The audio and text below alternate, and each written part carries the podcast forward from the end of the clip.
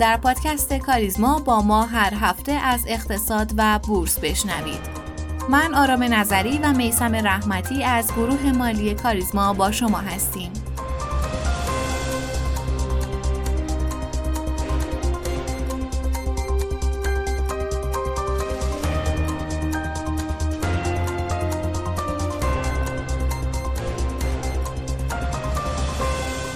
اخبار این هفته رو با شایعات افزایش قیمت بنزین شروع می کنیم. شاید شما هم با صفهای طولانی خودروها در پمپ بنزینا مواجه شدید. در تهران چند روزیه که محدودیت سوختگیری با کارت آزاد جایگاه چهل لیتر شده و این باعث شده که بحث سوخت و بنزین بر سر زبون ها بیفته که موضوع مصاحبه این قسمت از پادکست ماست. وزیر اقتصاد از دو مرحله ای شدن پرداخت سود مشمولان سهام عدالت خبر داد. احسان خاندوزی در خصوص زمان و چگونگی واریز سود سهام عدالت گفت که صورتهای مالی سال 1401 شرکت های سهام عدالت به تازگی آماده شده که با برگزاری مجامع و پرداخت همزمان سودها رقم اونها هم افزایش پیدا می‌کنه. اگر مانند سال گذشته پرداخت سود برخی از شرکت ها مثل هلدینگ پتروشیمی خلیج فارس با تأخیر مواجه بشه، واریز سود سهام عدالت دو مرحله خواهد شد. و اخبار بورس و شرکت های بورسی دستورالعمل جدید اخذ عوارض تا 80 درصد برای برخی از محصولات صادراتی متوقف شد. هیئت تخصصی صنایع و بازرگانی دیوان عدالت اداری دستور موقت توقف اجرای مصوبه هیئت وزیران در خصوص اخذ عوارض صادراتی قانون بودجه سال 1402 را صادر کرد. این موضوع هم یکی از مباحث پرسر و صدای بودجه امسال بود. این هفته هم شرکت الهاوی که سابقه 55 ساله داره از توقف فعالیت خودش و تعدیل بیش از 500 نفر خبر داد. مدیرعامل این شرکت عامل تعطیلی کلیه فعالیت ها رو سازمان غذا و دارو معرفی کرد.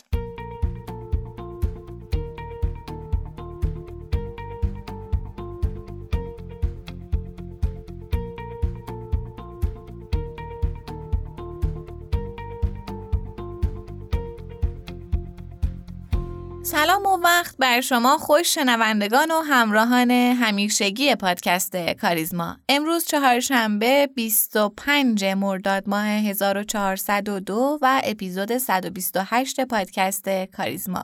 مثل همیشه من و جناب رحمتی این اپیزود رو تقدیم شما می‌کنیم. من هم سلام عرض می‌کنم خدمت همه شنوندگان عزیز امیدوارم که هفته خیلی خوبی رو پشت سر گذاشته باشیم و بریم سراغ بازار سرمایه خب آقای رحمتی چه خبر از بازار این هفته؟ خب ما در این هفته همچنان شاهد معاملات رکودی و بیرمقی بودیم و به نظر می‌رسه که همچنان معاملگران بازار سرمایه تماشاگرند تا نشونه هایی از یک روند قوی سودی پیدا کنند. اگر بخوایم به اعداد و رقم هم اشاره کنیم ارزش معاملات در محدوده 4200 تا 4500 در این هفته در نوسان بود. شاخص کل هم نسبت به اول هفته حدود 3 درصد ریزش کرد و در محدوده 1 میلیون و 970 هزار هم تثبیت شد. حدود سه همت هم در این هفته از سهام و صندوق های سهامی خروج پول داشتیم که همچنان وضعیت وضعیت خوبی نیست. بسیار خوب آقای رحمتی خلاصه از بازار رو شنیدیم. اما این هفته خبری مبنی بر آزادسازی منابع بلوکه شده ایران در کره جنوبی منتشر شد. به نظرتون این چه تاثیر روی بازار و نرخ دلار داره؟ سوال خوب ولی سختیه خانم نظری. واقعیتش از اونجایی که ما دیتای درستی از وضعیت ارزی کشور نداریم فقط می‌تونیم بر اساس یک سری نشونه ها یک پیشبینی هم داشته باشیم. ما این هفته دیدیم که وزارت سمت یه ابلاغیه منتشر کرد و به خودروسازا گفت که از این به بعد دیگه ارزی بهشون بابت واردات قطعات خودرو تخصیص داده نمیشه. و اونا هم برای واردات خودشون باید ارزاشون رو از سایر صادر کننده ها تامین کنن. خب این ماجرا این سیگنال رو به بازار مخابره می‌کنه که به احتمال خیلی زیاد دولت با کمبود ارز مواجهه و ترجیح میده ارزهای موجود رو به کالاهای خیلی اساسی تر تخصیص بده. هرچند یه حالت خوشبینانه هم وجود داره مبنی بر اینکه سیاست های بانک مرکزی کم کم داره تغییر می‌کنه و زیاد به ارزپاشی رو نمیاره. به هر حال به نظر من آزاد شدن این منابع بلوکه شده زیاد نمی‌تونه تأثیری به خصوص بلند مدت روی بازار ارز داشته باشه.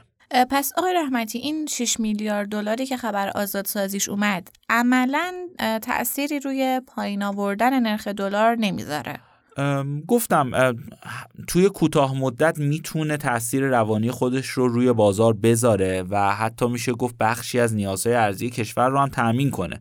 کما اینکه این هفته کمی نوسان منفی هم داشتیم. ولی واقعیت هم اینه که فعلا وضعیت متغیرهای پولی نشون دهنده این نیست که بتونه همچین خبرهای یا حتی همچین منابعی توی بلند مدت بتونه بازار ارز رو کاهشی کنه. این آزادسازی پولا هم شده داستانی برای خودش چندین ساله که همچنان ادامه داره. خبر مقطعی میاد و میره. بگذاریم ازش. اتفاق مهم دیگه ای بود که این هفته توی بازار سرمایه یا به طور کل وضعیت اقتصادی رخ داده باشه که بخوایم در موردش صحبت کنیم. البته بحث بنزین رو که به طور مفصل داریم و توی مصاحبه هم در موردش صحبت می‌کنیم. اگر نکته هست بگین که بشنویم.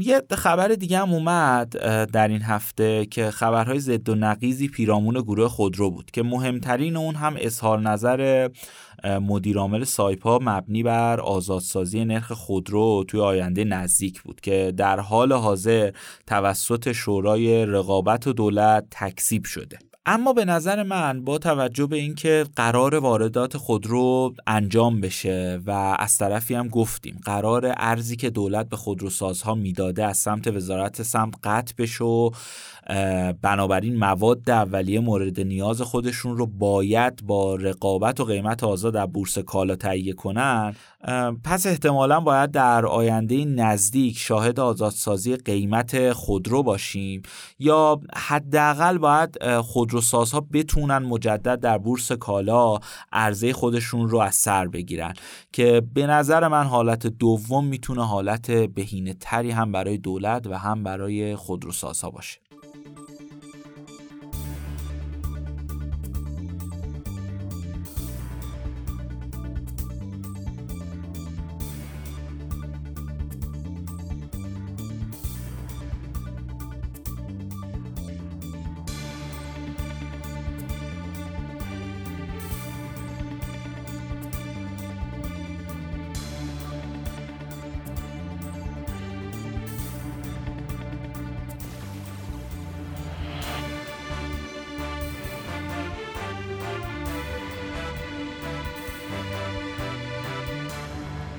سالهای گذشته قیمت بنزین و مصرف اون در ایران همیشه یکی از موضوعات حساس دولت ها بوده. حالا بعد از گذشت دو سال از دولت سیزدهم دوباره بحث بنزین و قیمت اون بر سر زبون ها افتاده. دولت در چند وقت اخیر سیاست های جدیدی برای مصرف بنزین اتخاذ کرده و دوباره شاهد صفای طولانی در پمپ بنزین ها هستیم. پیرو این اخبار و اتفاقات صحبتی داشتیم با جناب آقای رضا نواز سخنگوی سنف جایگاهداران سوخت کشور که میشنویم با هم.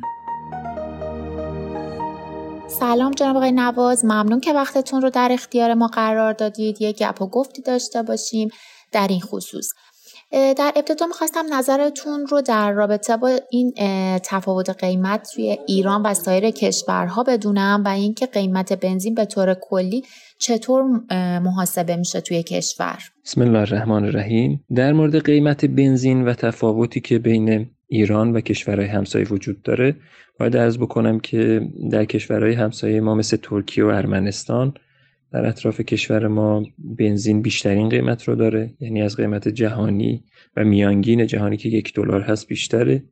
در کشورهایی مثل ترکمنستان، آذربایجان و عراق از قیمت جهانی کمتره. در کشورهایی مثل پاکستان نزدیک به قیمت جهانی هست و اینها گرانترین و ارزانترین قیمت بنزین رو در همسایه های ایران تشکیل میدن. در خصوص تاثیر قیمت بنزین بر قیمت های دیگه یا متغیرهای اقتصادی دیگه خب به صورت سنتی اکثر کشورها درگیر این موضوع هستن. یعنی حتی کشورهای توسعه یافته مواردی وجود داره که میگن قیمت بنزین رئیس جمهور رو تعیین می‌کنه. و این پیوسته در همه کشورها وجود داشته وجود داره و فکر کنم تا سالها هم وجود داشته باشه. منتها قطعا راهکارهایی وجود داره که این سنتی بودن تغییر قیمت های سوق و تاثیرش بر متغیرهای اقتصادی امکان مهار داشته باشه. حالا تدابیر ویژه میشه در این مورد اندیشید. در کشور ما بحث یارانه ها اینها وجود داره. میشه در این مورد صحبت کرد بحث کرد. به نظر شما چه مقدار تفاوت بین قیمت دلاری بنزین توی ایران و کشورهای همسایه وجود داره؟ اگر قیمت میانگین جهانی قیمت بنزین رو یک دلار حالا اندکی بیش از یک دلار در نظر بگیریم خب ما در بین کشورهای جهان بر اساس قیمت دلار ارزانترین قیمت رو داریم و فکر کنم بعد از کشورهای مثل ونزوئلا و لیبی و اینها سومی یا چهارمین کشوری هستیم که ارزانترین بنزین رو عرضه می‌کنه و این میانگین میانگین نسبتاً درستی هست و با کشورهای همسایه اگر مقایسه بکنیم ارز کردم اون کشورهایی که نام بردم خب با ترکیه قیمت ما خیلی متفاوته با پاکستان خیلی متفاوته. به قیمت بنزین عراق نزدیکتره به ترکمنستان و آذربایجان نزدیکتره. با ارمنستان باز خیلی متفاوت فاصله داریم. و این پیوسته هم در طی سالیان این عدده این تفاوته در واقع حفظ شده. قیمت بنزین توی ایران چقدر باید اختلاف داشته باشه نسبت به سایر کشورهایی که خودشون صادر کننده نفت نیستن و تولید بنزین ندارن؟ قیمت بنزین به طور عمومی در همه کشورها محاسبش آنچنان هم پیچیده نیست و اصول تقریبا مشابهی داره. تفاوت در اینجا هست که بعضی دولت ها سوبسید و یارانه در اختیار این قیمت ها قرار میدن. بعضی دولت ها خودشون تولید کننده نفت نیستند و اینها عواملی است که روی قیمت تاثیر می‌گذاره. عموما قیمت خام بنزین که تولید از نفت در واقع در پالایشگاه ها تولید میشه و در به انبارهای نفتی می‌رسه قیمت پایه رو شکل میده. بعد هزینه های نگهداری، انبارداری، توزیع، هم مالیات های قانونی به اینها اضافه میشه و یک نرخ نهایی رو برای مصرف کننده رقم می‌زنه. این اختلاف قیمت بنزینی که توی ایران با دیگر کشورهای همسایه هستش چه تأثیری می‌تونه روی اقتصاد کشور ما بذاره؟ در مورد قیمت بنزین در داخل کشورمون و مقدار این قیمت خب نظری های مختلفی وجود داره. ولی غالبا وقتی دنبال می‌کنیم در فضای عمومی کشور دو تا نظریه افراطی و تفریطی رو خیلی زیاد ما می‌بینیم. نظریه افراطی این هست که صرفا باید بر اساس قیمت دلار و میانگین جهانی قیمت محاسبه بشه و منتقدین این نظریه این مسئله درآمد سرانه مسئله میزان تاثیر بهای سوخت در میزان حقوق ماهیانه افراد مسئله خودروها و پرمصرف بودنشون رو مطرح می‌کنن. از طرفی هم یه نظریه تفریطی هم وجود داره که چون ما تولید کننده نفت هستیم بهای انرژی و بهای فواردهای نفتی مثل بنزین باید در حداقل ممکن باشه. خب مدل های مختلفی وجود داره در کشورهای دیگر که های نفتیشون رو با تولید نفت خام از کشور خودشون تولید می‌کنن. ولی باز قیمت های متفاوتی دارن. البته در این کشورها مصرف خود را بسیار پایین. شما ملاحظه می‌کنید در ایران خودرو گران هست قیمت بنزین ارزان و در کشورهای دنیا خودرو ارزانه و قیمت سوخت گرانتر.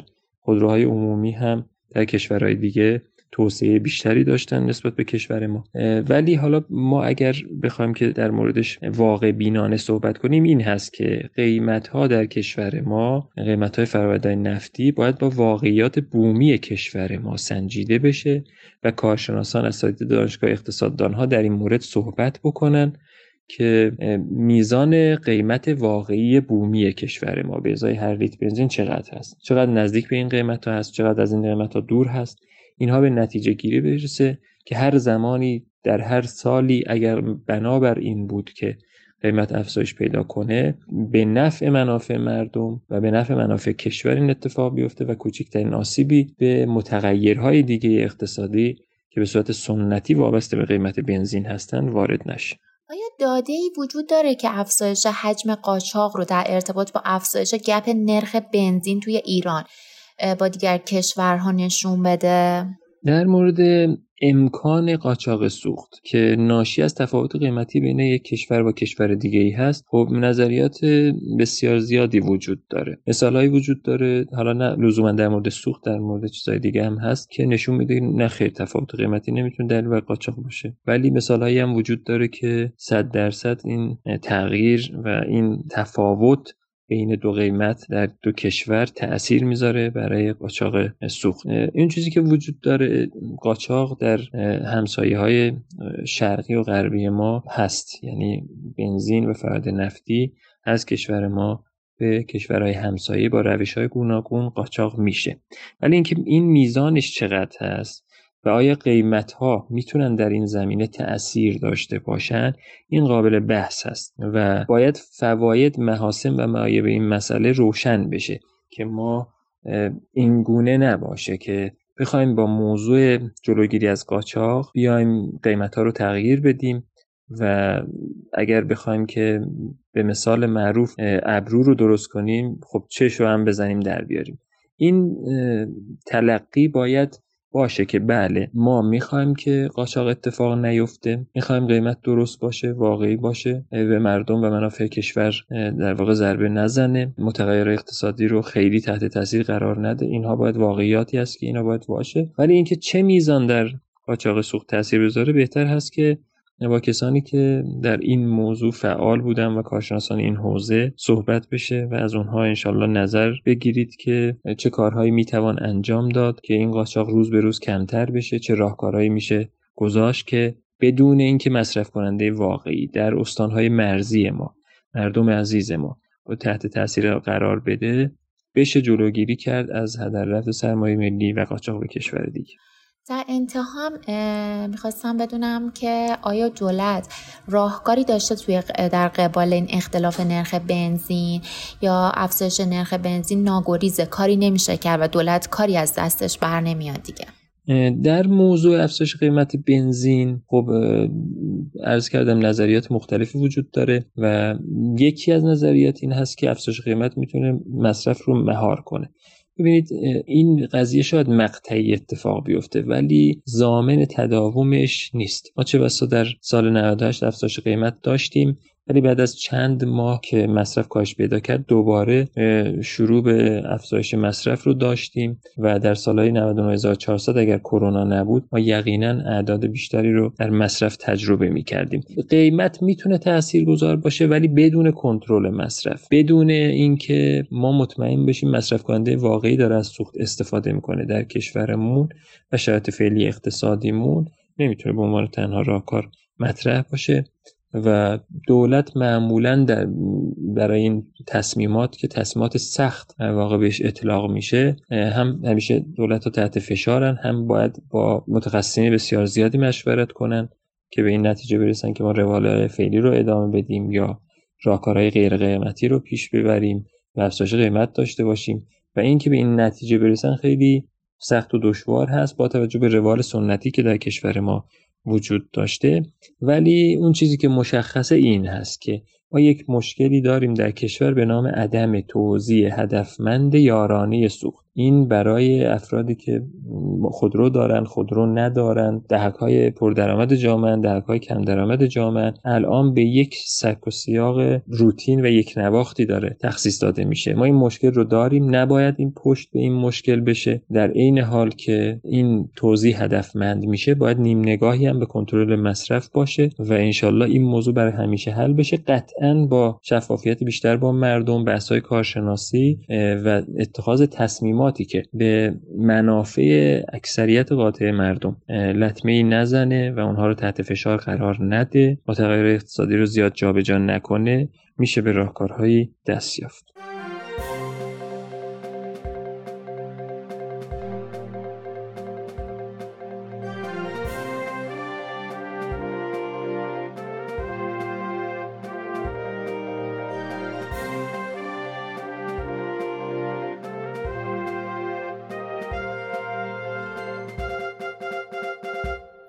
جایزه نوبل رو گرفت بسیاری از اقتصاددانا معترض شدن و اون رو لایق جایزه نوبل نمی‌دونستن و یا حداقل انتظار داشتن در کنار اون افراد دیگه هم معرفی بشن.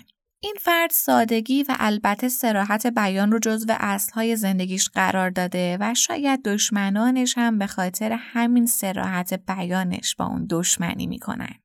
امروز قصد داریم در مورد یکی از تاثیرگذارترین اقتصاددانان یعنی پال کروگمن برنده جایزه نوبل سال 2008 صحبت کنیم. پال کروگمن در سال 1953 به دنیا اومد و در حوالی نیویورک بزرگ شد. در سال 1974 لیسانس خودش رو از دانشگاه ییل و در سال 1977 دکتراش رو از دانشگاه MIT دریافت کرد. تز دکترای خودش رو زیر نظر دورن بوش اقتصاددان معروف MIT گذروند. پل به شدت علاقه به تحقیق و نوشتن داشت و همین باعث شد که مقالات بسیار زیادی رو در مجلات مختلف منتشر کنه و خیلی سریع در سن 39 سالگی اولین جایزه خودش که جایزه کلارک بود رو دریافت کرد. یکی از ویژگی های عجیب کروگمن ساده نویسی و دوری از پیچیدگی های اقتصادی بود. این ساده نویسی کروگمن باعث شد توانایی ژورنالیست بودن در اون تقویت بشه و در حدی که در سال 1999 پذیرفته بود که هر هفته دو مقاله برای نیویورک تایمز بنویسه. کار خیلی سختیه. کاری که خیلی از اقتصاددانا از اون متنفرن. در کل اقتصاددانا از ژورنالیست بودن متنفرن ولی کروگمن علاقه داشت دانش اقتصادی خودش رو به صورت خیلی ساده توضیح بده و بنویسه. خب این نوشتن باعث شده بود که سطح دانش خیلی زیادی هم داشته باشه و همین در کنار سادگوی مطالبش باعث شد فرد خیلی تأثیر گذاری باشه. و همیشه هم مورد توجه دولت مردان بوده. ولی به قول خودش هیچ وقت نمی‌خواست استقلالی که در نوشتهاش هست به خاطر کار دولتی از بین بره و در نتیجه دعوت چندین باره تیم کلینتون رو برای مشاوره اقتصادی رد کرد. هرچند یک سال مشاوره محدودی به تیم کلینتون داد که به قول خود کروگمن یک تجربه عجیب بود. پال میگه که در عرصه تحقیق و پژوهش رقابتی فرسایشی برای ساختن مدل‌های انتزاعی و بسیار پیچیده در جریانه در حالی که در عالم سیاست مسائل ابتدایی به بحث گذاشته میشه. در کابینه ساعتها بحث‌های بی ربط صورت می‌گیره چون برخی وزرا فرق نرخ بهره واقعی و اسمی رو نمی‌دونن. چه موضوع آشنایی انگار یک موضوع جهانیه. حالا برای اینکه درجه دانش پل رو متوجه بشیم می‌تونیم یه خاطره رو با هم مرور کنیم.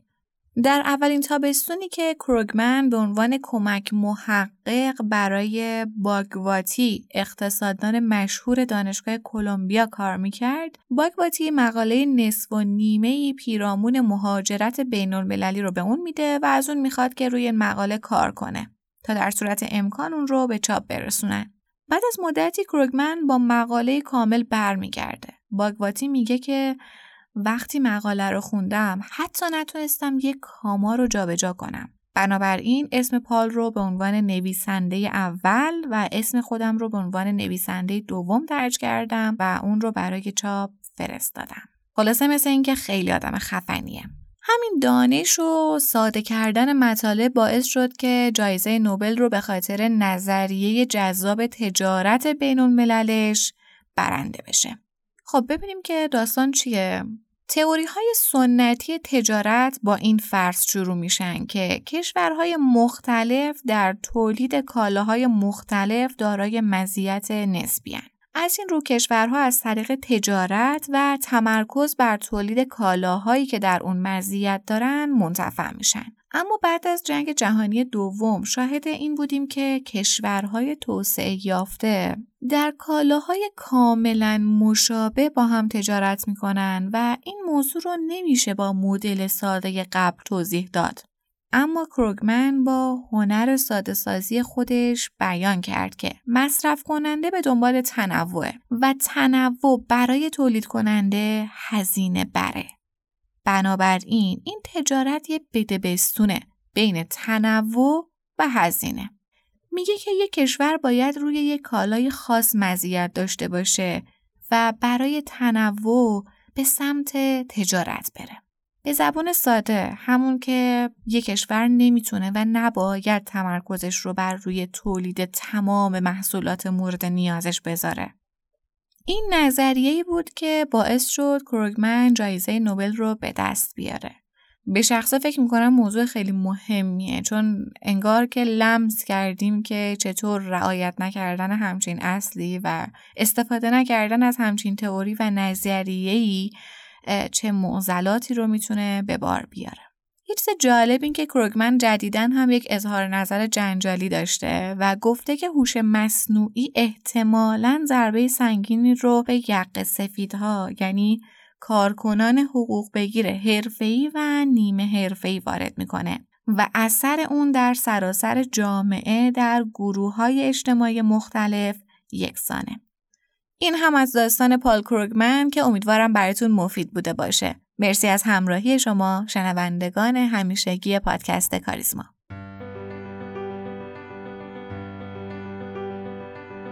ممنونیم که همراه مایید. پادکست کاریزما رو می‌تونید هر پایان هفته در تمامی پادگیرها مثل کست باکس، اوورکست، اپل پادکست و گوگل پادکست بشنوید و با آیدی تلگرام Pod underline admin با ما در ارتباط باشید. POD underline admin تا اپیزود بعد خدا نگهدار